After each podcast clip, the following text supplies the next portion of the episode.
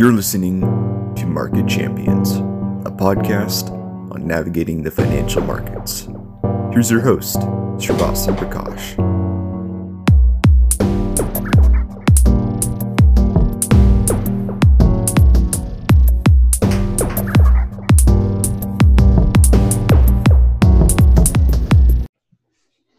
Hey guys, welcome back to another episode of Market Champions. Today we've got Matthew Peterson from Peterson Investment Funds, which is a value based hedge fund based in California.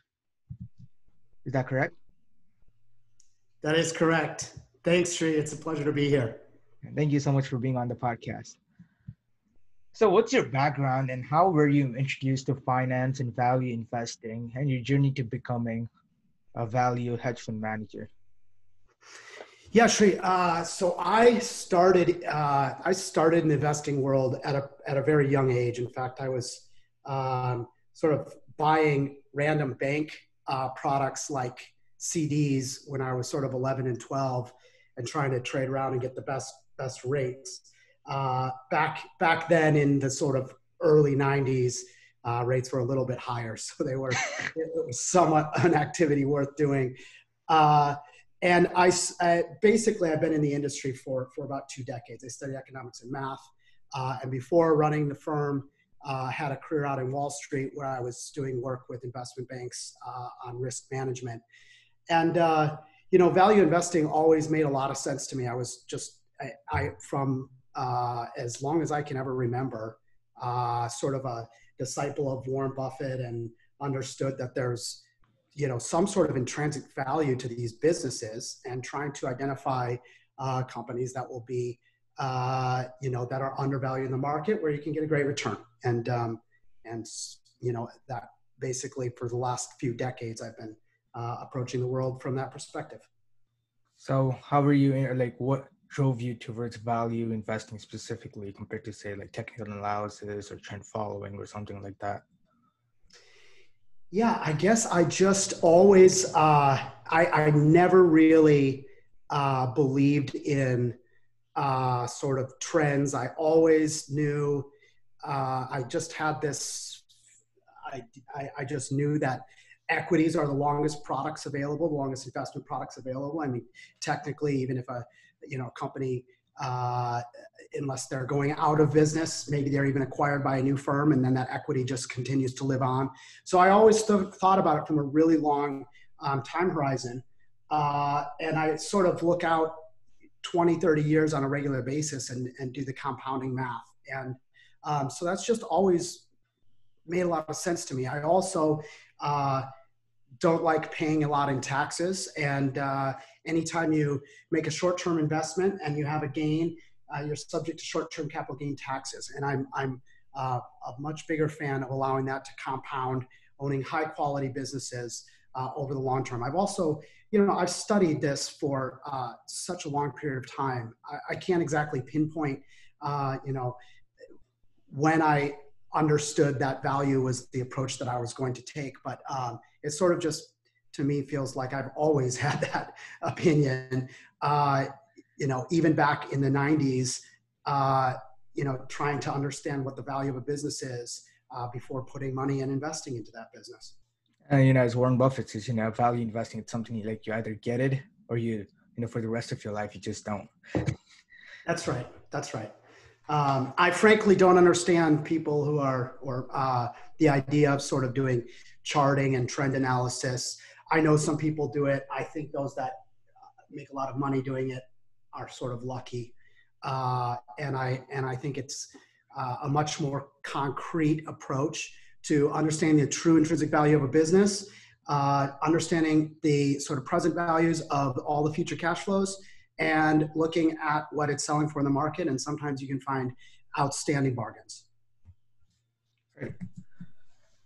What are your thoughts on the ongoing COVID crisis? You know, we had all the lockdown stuff is reopening now. You know, how long do you think it's going to last? What are your thoughts on a V-shaped recovery? And what are your thoughts on the impact it's had on the markets and the economy as a whole?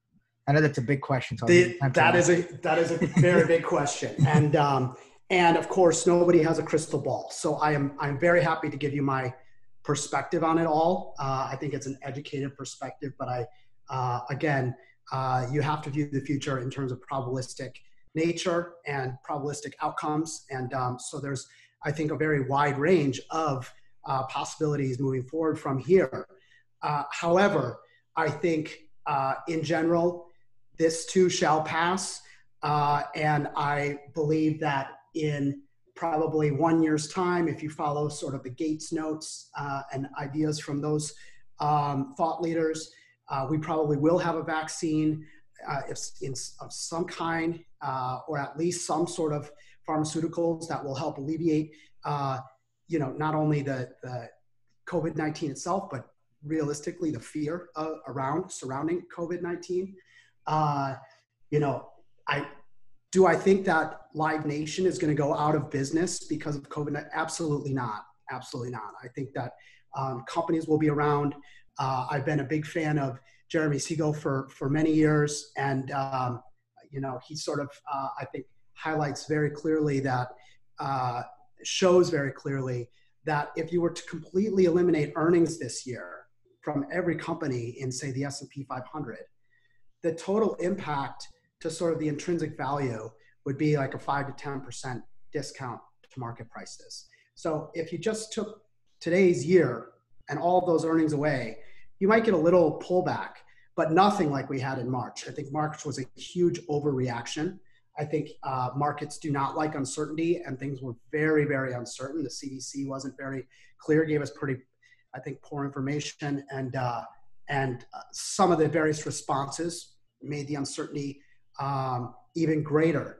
But I was, um, I've been on a number of podcasts, and I've been very public about it. And I actually sent out a a letter to my clients on March 25th uh, saying, you know, fasten your safety belts, but this is a buying opportunity.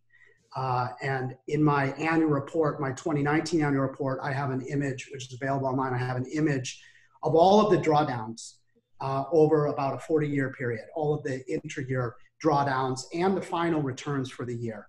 And intra year uh, drawdowns, actually, there's only about four, uh, five, including COVID, drawdowns that reach into the 30% levels. I mean, this is very, very rare, very rare to have this sort of impact uh, in the markets. So, over 40 years, five times, including this most recent time. And the Fed's reaction, the stimulus that was provided, and then the way that it was provided, I don't want to get into a whole macro conversation because again there's so many variables and it's uh, nobody has a crystal ball but the the pushing the number the the trillions of dollars not only like the financial crisis into sort of the banking sector or into the reserves but directly into like M1 and M2 so you know people are getting their PPP money and it's going directly into their bank accounts and people are getting now there's the fed's Main Street lending program. All of these small businesses are going to get hundreds and thousands and millions and billions in their bank accounts. This is like pent up demand that will probably find its way into the economy and that will drive earnings. And so uh, you know the the truly unprecedented stimulus that was provided by the fed i think uh, is very notable this is like a generational low.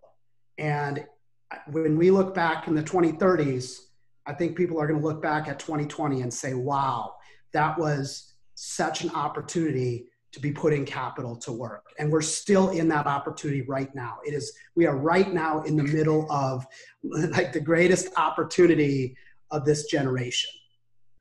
I mean, you're saying that even with like the S&P at you know, just about 2% below what it started the year at, and the NASDAQ at new all time highs. You know, you're still saying that it's still a buying opportunity regardless of where the market is. Yes, I am. I'm saying, uh, look, there, this ride can be volatile. Okay, so if you look at the VIX, which is commonly considered the volatility or the fear index, uh, the VIX has spikes throughout all you know the decades, and uh, and it's it's really rare it's actually uh, you know volatility a spike up to a vix of say into the 35 40s is very high and very rare and we are still at that levels right now today so volatility is high and actually in March, we broke all historical records. The VIX went to 85 for a couple of days, or in the 80s for a few days. And we've never seen it at that level in history. So volatility is, the markets will be bumpy. It will be scary. There is uncertainty, but it is, if you look at the probabilistic future, the pathways that we will move coming out of this, it is much more likely that the markets will be higher and maybe substantially higher in a couple years than lower. And uh, you know, in my fund, we are looking at it's very bottom up, individual security based, right? We have a concentrated portfolio, and uh, and so we don't need to buy you know the S&P 500. There might be some expensive things inside the S&P 500, uh, but if you can find individ, you can find individual securities, and maybe some of them are cyclical in nature, but uh, they are uh, there are some outstanding opportunities right now. And I think when we look back from the future, we'll see that very clearly. The Fed put so much stimulus in, uh, you know, and I know this is not a common belief at all right now, but I think it is much more likely that we actually end up with some inflation moving into the next few years. Uh, most people would say that there's deflation coming, but this time the Fed has put the money right into the pockets of the consumers and I don't think it's a hyperinflation environment, but the Fed's target's been 2%. Uh, Powell's explained over and over that interest rates will remain low for the next couple of years. If interest rates remain low and consumers are spending uh, and the market comes back or the, the economy comes back to a somewhat normal operating level, uh, we can see inflation. We can see two, three, four percent inflation quite easily. Uh, and and that will also find its way into the markets. That drives, you know, markets uh, have a way of of pricing in inflation. Do you think that people are actually going to spend this money because the most recent statistics showed that savings rate was at an all-time high. I think people were saving about 33% of what they earned. So, you know, and yeah. you know, for you know, coming out of this, you know, people could be different, you know. Absolutely. Again, look, there are so many variables, and you're absolutely right with that statistic. Okay, so suddenly Americans have become net savers for the first time in I don't even know how long, right? So, uh, do I expect that people will spend the money? I think when things really open up, uh, humans are social creatures, and I do expect people want to be out. They want to. Uh, they want to spend uh, their capital. They want to go to sporting events. I think right now we have we have paused the economy in a very dramatic fashion. Uh, that is now opening up. Uh, we're now seeing additional spikes, etc. Uh, but look, there's so many variables. It's again, there's no crystal ball. There's no crystal ball. But I was, I'll tell you, I was talking with a fellow from Oxford uh, just this last week, and we sort of determined uh, there might be a very small, but I would almost say 10% chance the S&P hits something pretty outrageous like 5,000 by the end of 2022. I just wanted to stay on this topic for just another minute. So, uh, now, what are your thoughts on a second wave with all these protests and you know people are people are still gathering and you know what are your uh, thoughts on the possibility of a second a second wave that we've seen in places in Asia like South Korea, Iran? Look, I don't, I don't.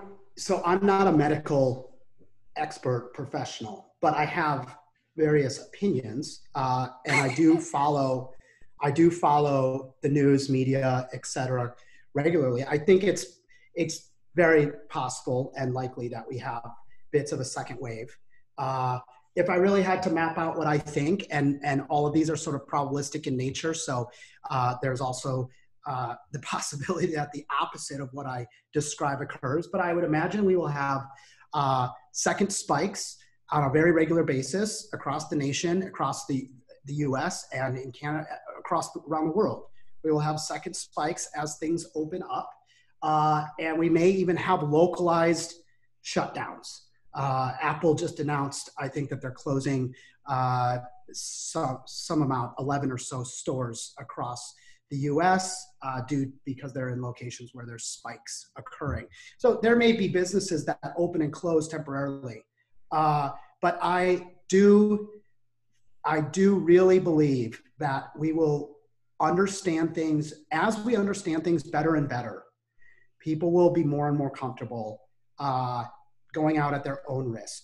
So young people like yourself, Sri, you may have no real fear of this uh, over the next few years as you recognize as as it gets recognized that young people young healthy people really uh, don't don't get especially ill uh, there might be groups of people that stay in uh, you know that are more vulnerable somebody with a pre-existing condition but in general i think we will have second waves people will get more comfortable i think uh, it was necessary to shut down while we got more information but I don't think we should remain shut down. I think uh, there is too much damage that does occur to the economy if we keep shut down, if we shut down for an extended period of time.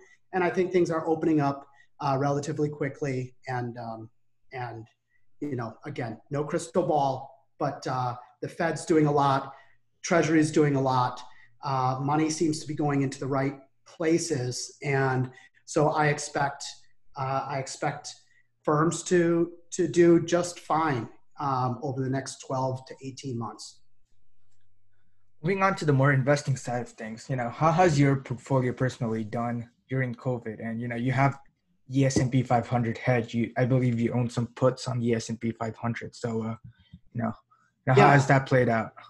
So, so uh, actually, our positions are extremely solid. So we have a number of very uh, strong balance sheets in our portfolio. I mean, the companies that we're looking at are just they're excellent businesses in general. So it has been volatile. It has been extremely bumpy, but uh, but not in a concerning way uh, because of the businesses that we that we do hold. So uh, the hedge that you're describing is actually it's been a very interesting uh, component of the portfolio uh, again, it is designed for multi-year protection. And so I, am sure you read the, I'm sure you read in detail in the 2009 annual report. Uh, actually, in in in reality, it it uh, it's because of the multi-year nature of the protection and that all of this happened okay so right now we're on june we're you know at the end of june and everything sort of started in the end of February, beginning of March. So we had a very solid V-shaped recovery here, and we did not have the chance for these puts to expire. So most of the puts that we own that you're describing expire in December and January of this year, December and January of 2021, and December uh, of 2022. So they go out quite some time. What we have been able to do is we were able to unwind some of that strategically throughout this period. So we made we unwound some early, but we also had some offsetting hedges, uh, some short hedges that also went up in value. So it's a little complicated problem, and I'll probably write about it in detail in the 2020 report. But uh, the the rational thought behind it was a multi-year hedge, and this uh, this crisis was very fast. I mean, we're, I say we're still in it, but like, as you know, I mean, the market has has almost fully recovered. Uh, not everything, by the way, not everything has gone up. In fact, it's like the FANG companies that have really pulled the market right. up, and a lot of the other businesses are still uh, lagging uh, big time, which actually is what provides the opportunities today. I, I think it's great to have quality businesses, capital like businesses. The tech companies have been doing very well for a very long time, uh, but there are quite a few other businesses uh, that are that are positioned to do well uh, over the next few years. I mean, yeah. So uh, the S and P is basically 26% tech, and then the rest of it is you know the remaining 10 sectors or so. So you know, that's right. And, uh, that's right. in fact, in fact, I can't. I don't recall uh, a period when uh, things were this this concentrated. Uh, in fact, I know the last 50 years, it's the most concentrated it's ever been. Yeah, I think uh, uh, I think you recently had a discussion with Jeremy Siegel, who's a good friend of mine, and um, and actually in Switzerland earlier this year, he gave a presentation about that level of concentration within the S&P 500, um, which is just very fascinating. You know, what kind of bargains are you currently finding in this market, and do you have a favorite sector right now?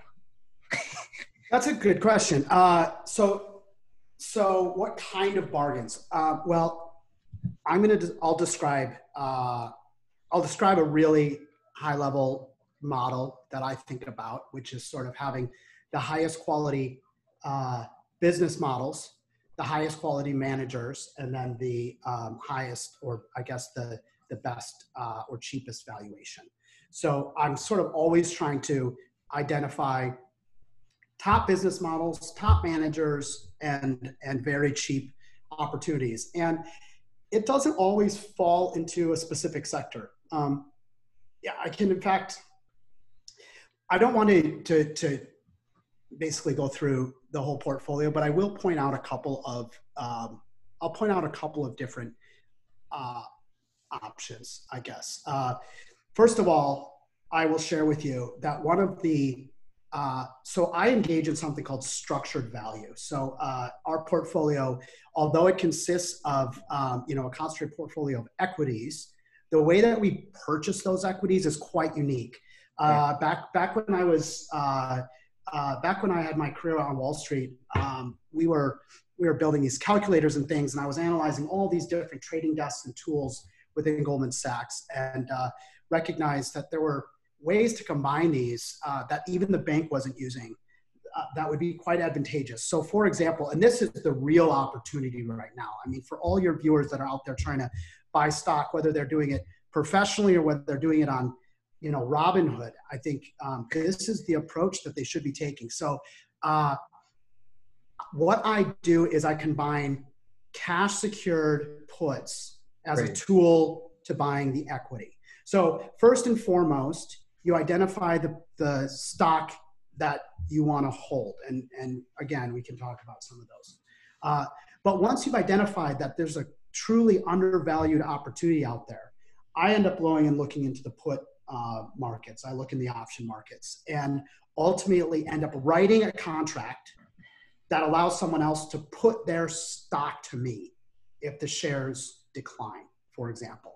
So uh, uh, a really obvious example would be Berkshire Hathaway itself. So in March, uh, you know, I, I have on my website and a few other places I show this like 1.7 trillion dollar valuation for Berkshire in 2030, and um, you know, I guess it's trading maybe at 400 400 million or so today, and it dropped a little bit below that, and that's just so wrong. I mean, the price is just so incorrect, uh, and uh, and you can you can break that out pretty quickly and just look at the equity portfolio, the cash on their balance sheet, and then take one of their large companies like Burlington Northern, and you basically have the whole value of the market price, and they've got 90 other subsidiaries that you just kind of get for free. I mean, it's it's it's really mispriced, um, and there's all sorts of reasons that people might uh, you know might be might not be treating it very fairly at the moment, um, and that will change. But when market prices fell. Uh, the B shares, I believe, went to about 165. Uh, and we were able to sell a put contract, write a put contract uh, that went out until September. And we sold it for $18. Our commitment was to buy Berkshire Hathaway stock for 165 and we were paid $18 for that commitment. That means we hold $147 in cash. And then with the $18 that was provided to us, and we have our 165 to buy the stock. So if the shares go below 165, which is just an incredible price, I, just, I really, I don't think we'll see prices like that on Berkshire moving forward. Uh, and right now it's at about 170. I mean, it's just incredible. So instead of just buying it in the stock market, we were able to write this contract. That contract get, provides us $18, whether we buy the shares or not. We keep that $18. And uh, until the shares expire, we have an offsetting liability, which is the, pro- the, the price of this put contract. And that bounces around in a very volatile way. And in September, when that expires, uh, most likely that contract will expire with a price of zero. Our liability will shrink asymptotically towards zero, and we will keep the $18. And that's a 24.5% yield, annualized yield on Berkshire Hathaway that somebody has paid us to buy their shares if the stock goes down. And it's based on these factors like the VIX, like volatility. And because volatility is so high, the premiums on these types of contracts are extraordinary. People are willing to pay you a huge percent of the underlying stock just to protect themselves. But if you know something on a quantitative level or qualitative level about these uh, businesses, you find you have a very advantageous uh, situation because uh, the trading is done qualitatively and you're looking at it from a quantitatively and you're looking at it from a qualitative perspective. So uh, that is the that is the real opportunity. But I will share with you. I don't. Do you want me to talk about a, a, another company? Because I can share with you a different sure. opportunity. The Daily um, Journal. We can talk about Daily Journal too. Uh, they, uh, look, Daily Journal doesn't have these uh, contracts, so that's what makes it kind of interesting. But if I will explain very briefly uh, something I think is interesting. Um, there are a number of key shareholders, a great business model in this company, Seritage. And we had a little investment in Seritage uh, a couple years ago. It ended up taking uh, far too long. I recognized that the price not might not move for a long time.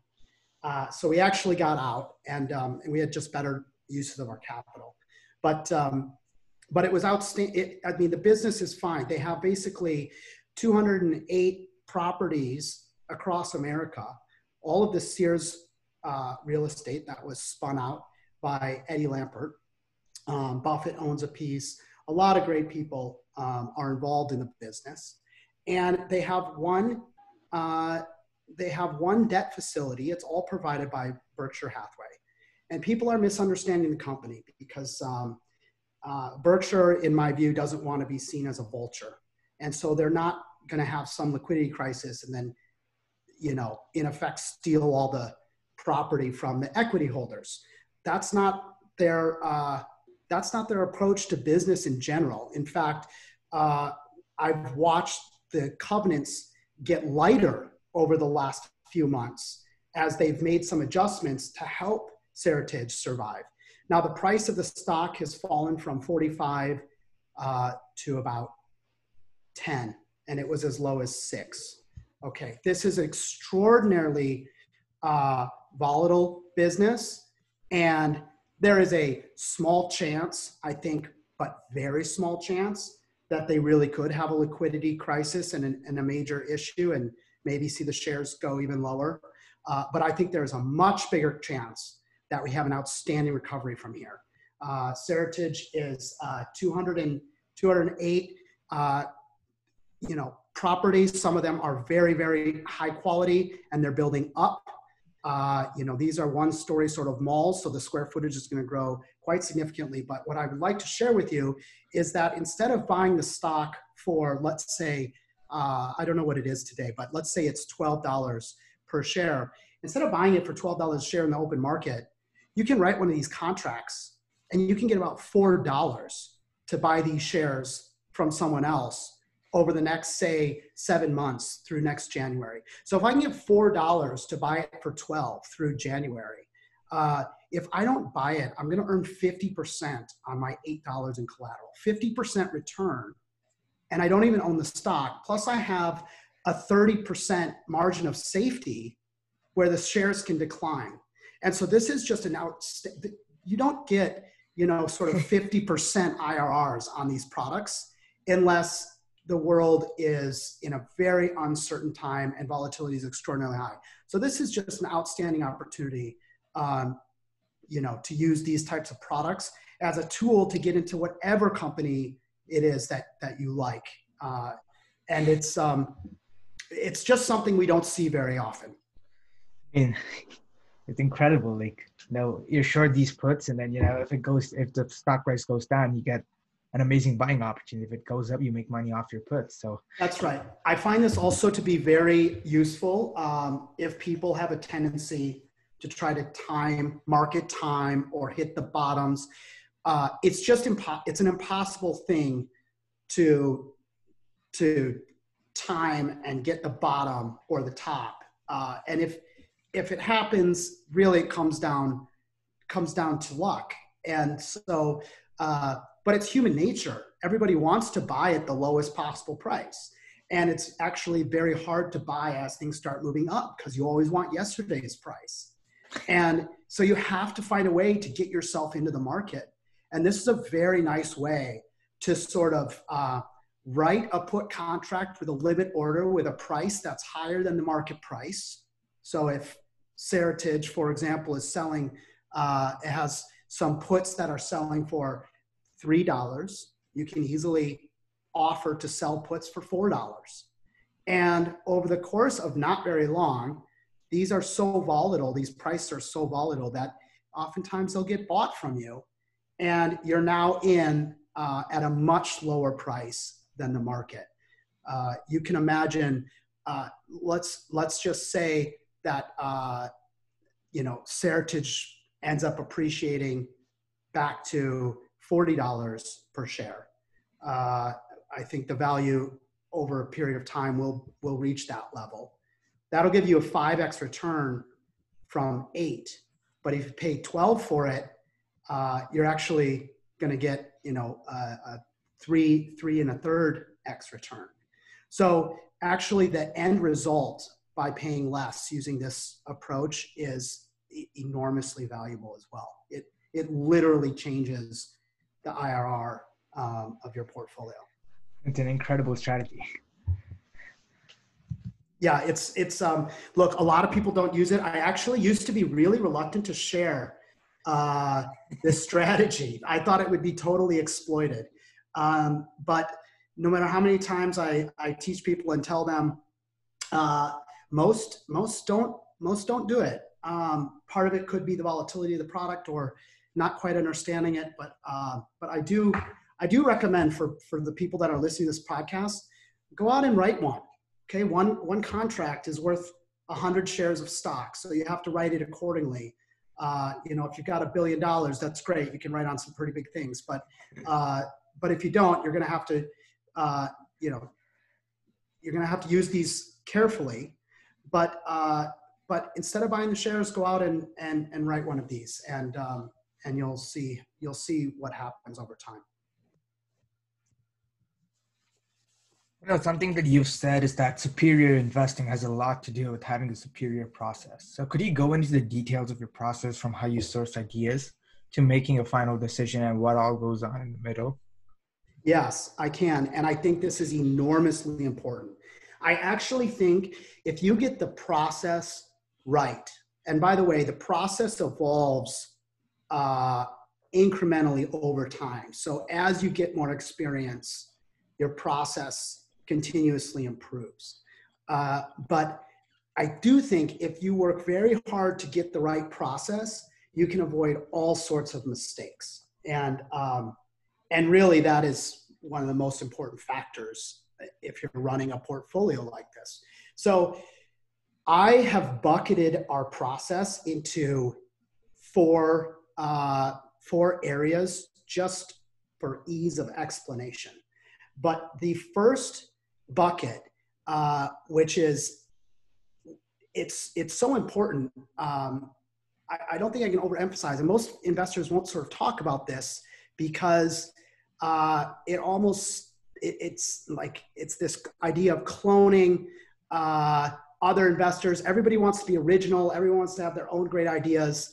Uh, but the reality is, this is a, a public market. The SEC requires top investors to post uh, or you know uh, large fund managers to post their 13Fs on a quarterly basis. And in a sort of uh, high frequency trading portfolio, it would be totally uh, pointless to review those 13Fs because the positions would be exited.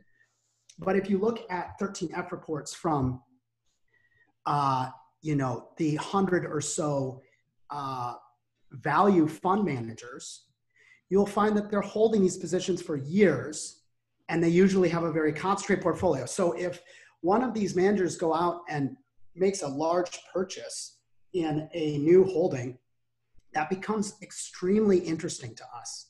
And uh, it's just a very good place to start sourcing ideas. So, step one is literally a 13F analysis for us. It requires, um, you know, kind of a couple days of going through all of these portfolios of major managers, and um, and we look at about 100 different 13F reports. And surprisingly, it only produces a pool of 100 or 200 uh, unique businesses to be looking at, and a subfraction of those are new.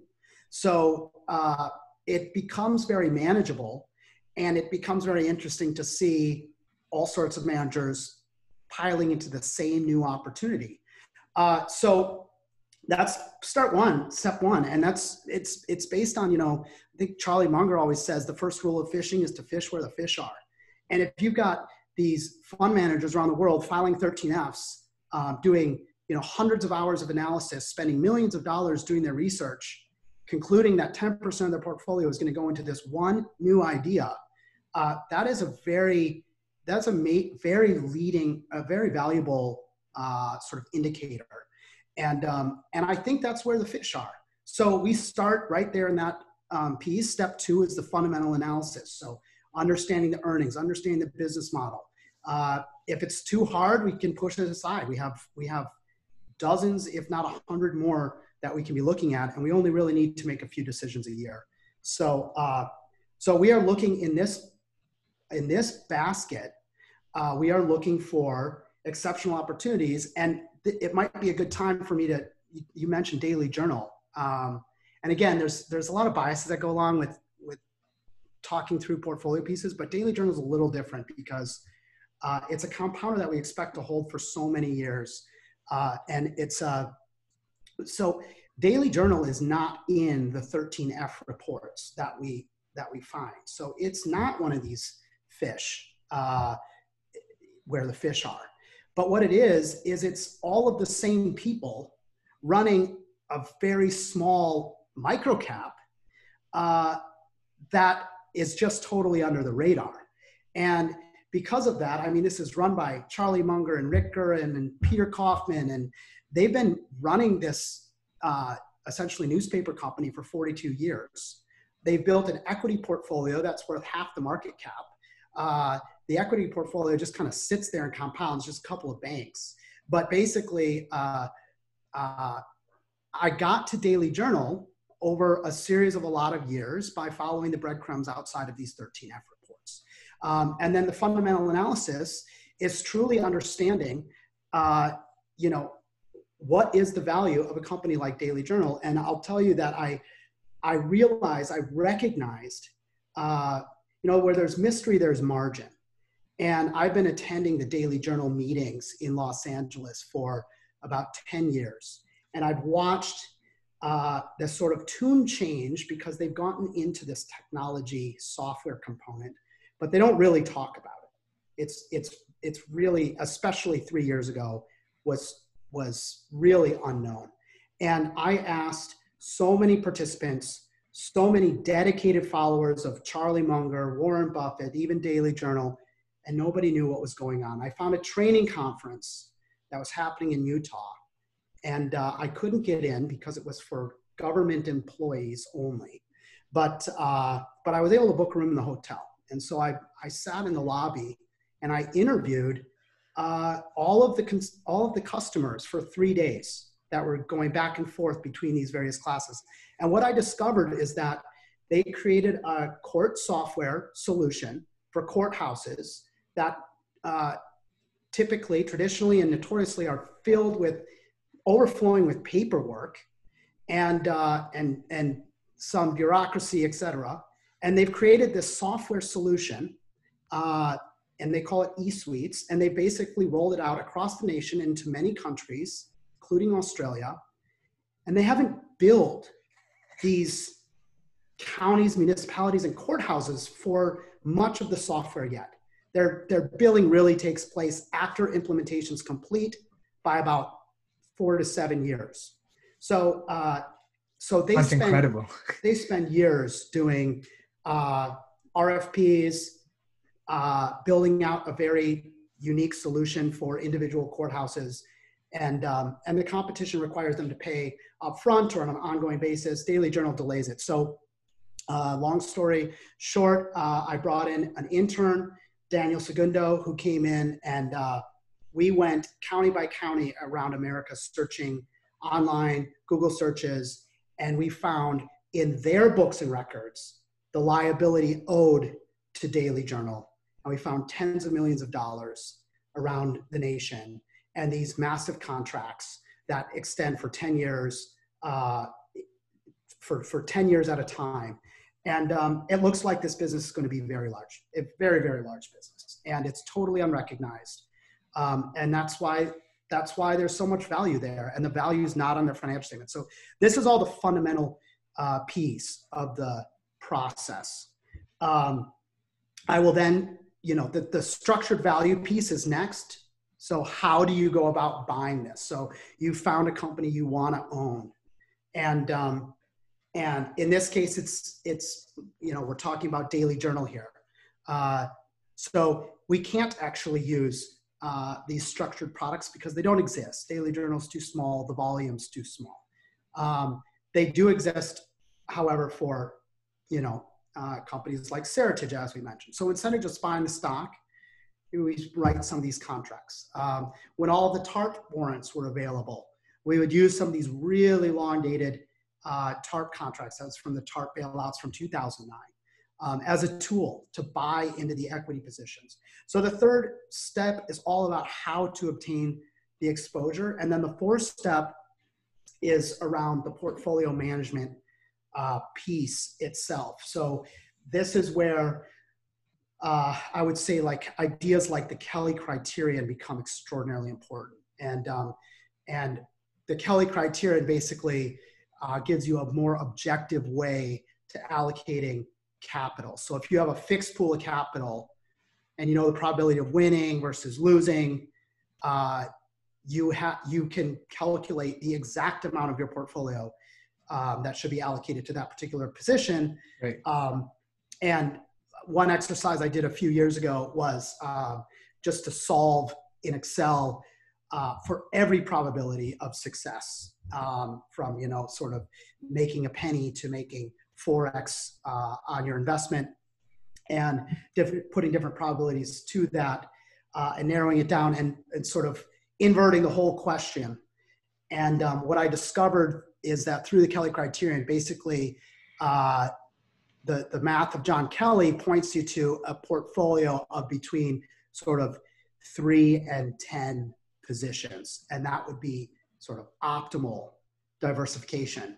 Um, however, it's an extremely bumpy ride if you get that close. So some people will back away from, uh, from uh, that much concentration, but uh, but it is the appropriate level of concentration. And, and in most funds I see, um, I, I, they're operating at what I call diworsification uh, right. because they have literally positions. They have so many positions, and those new positions are not necessarily uncorrelated with the other positions that are cheaper and have a higher potential. So they're introducing uh, a lot of times new holdings that will not add diversification benefits, but will lower the average return.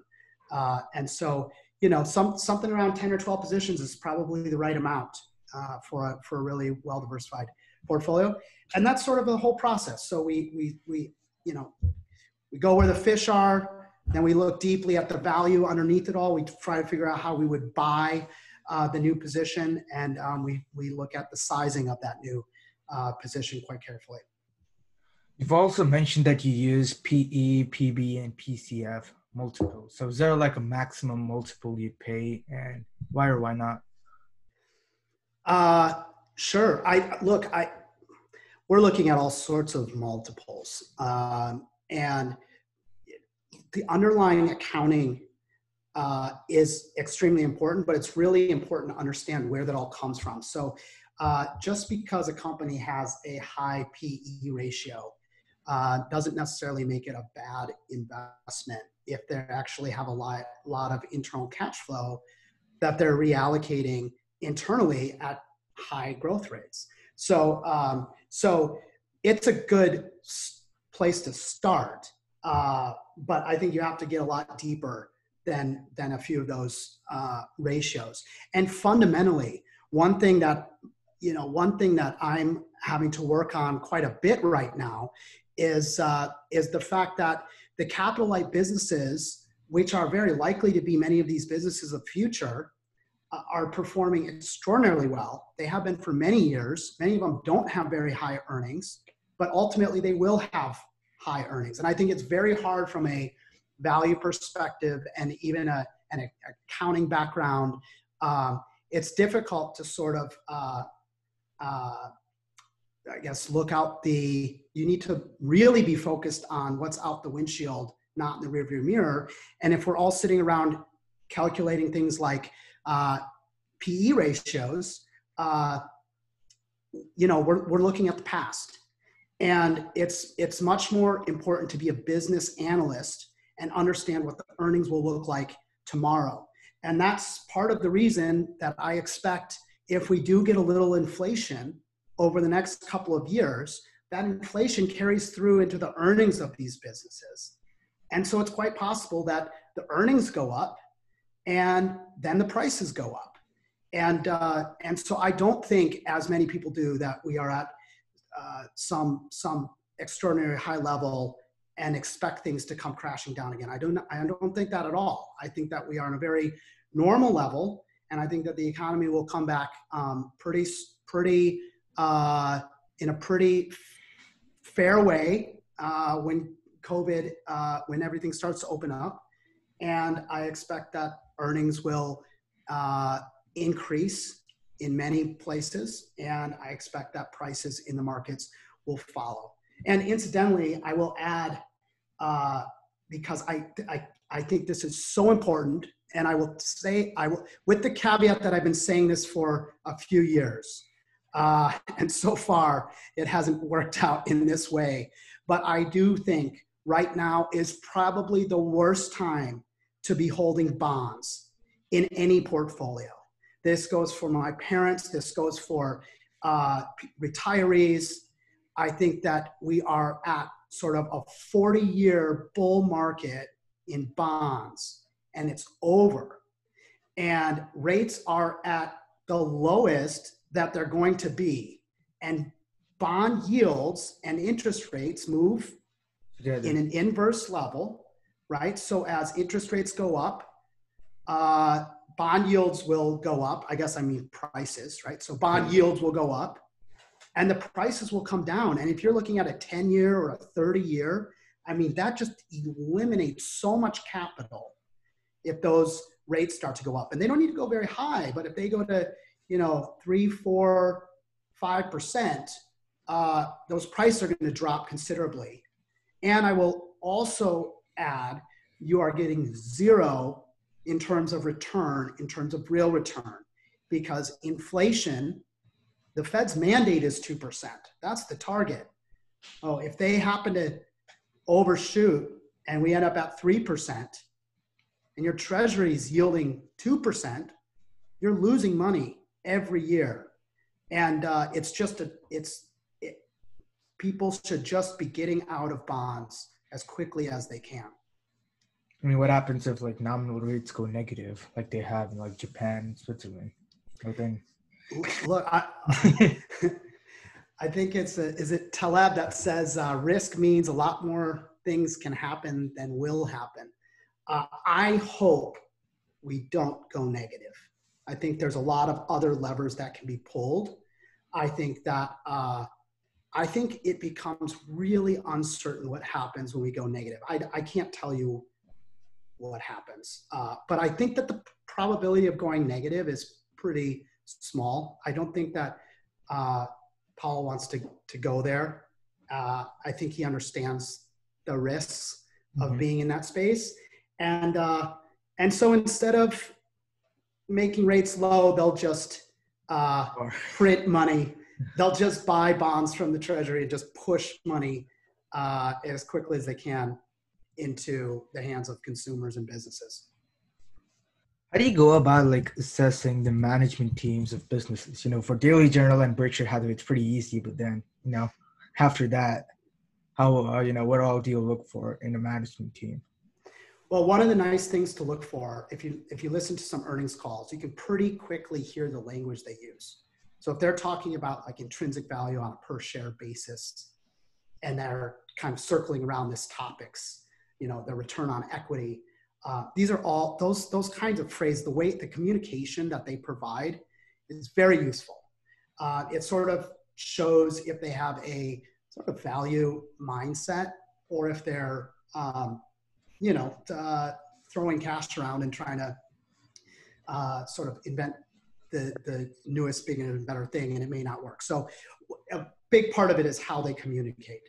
Um, fortunately, by the time management reaches these top positions, they usually have a long history of varying transactions. Uh, and so you can really follow uh, the types of types of things they've done in the past. And really, it comes down to, uh, you know, if management is sort of consistently in a has like a win-win mindset, that's usually a better management team than somebody who's just trying to to squeeze every penny out of their customers, for example. Or if uh, or if they have sort of, you know, it's it's helpful to know that they're all in or that they have these sort of. I look for various invariant strategies, strategies that they would pursue in both strong economic times and in, uh, you know, recessionary times.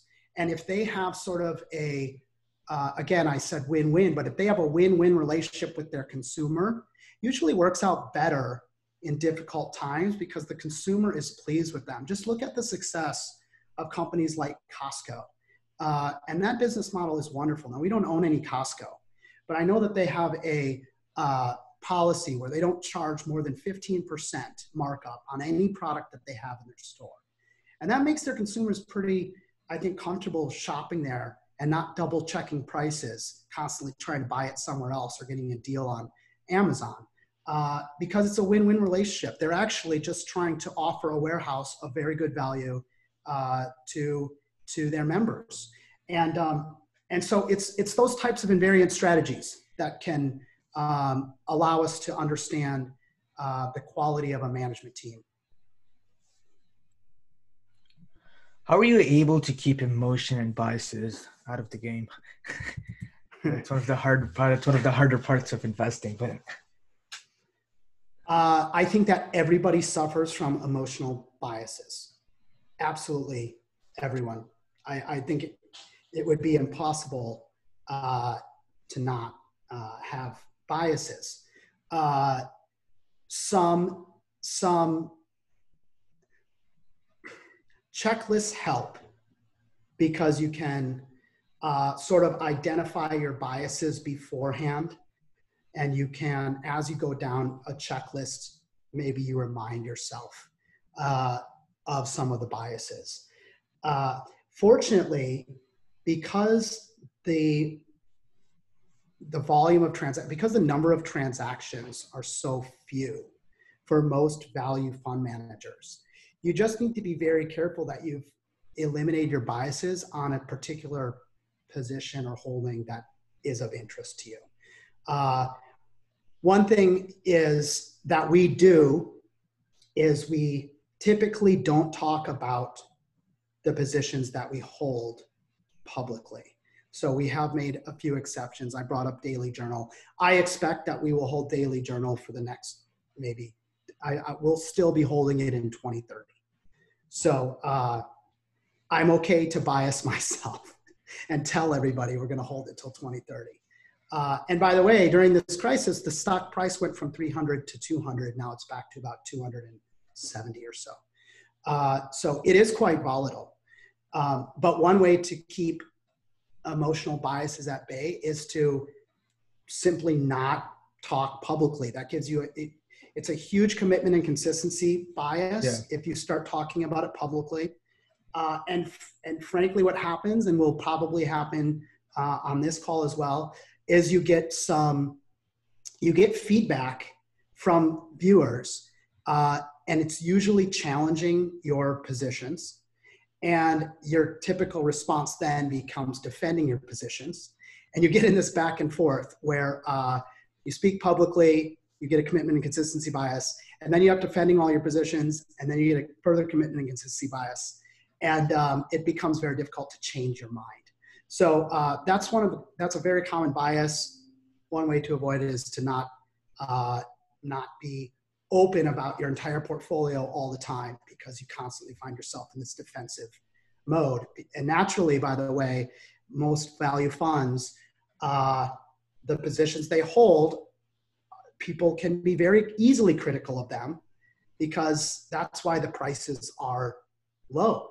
Uh, it looks like there's some sort of issue. So uh, I would say checklists and a few uh, sort of cognizant approaches to, uh, you know, trying not to introduce biases uh, is is very helpful. You know, one of the things that you learn from a lot of these activist investors is that you know you got to keep your mouth shut. like you know, for that's, example, that's when, right.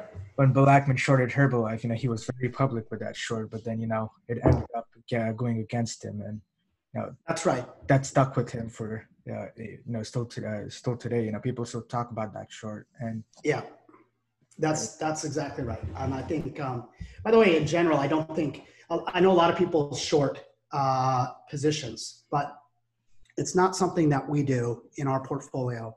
And I think there's some some deep underlying lessons. Um, you bring up Bill Ackman, and um, you look, it didn't work out for him monetarily. It also didn't work out for him very much uh, in with regard to his reputation. And I think that's a real common problem with people who short. Uh, you feel necessary to go public, uh, and then you're short.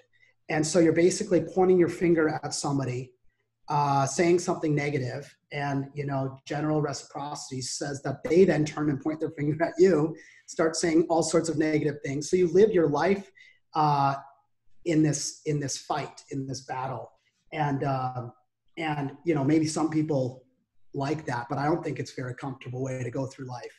And uh, and so it's for many reasons it's it's better uh, to to simply be long, and um, and I think over the long term your portfolio performance is is just as as strong as if you have a short book at the same time.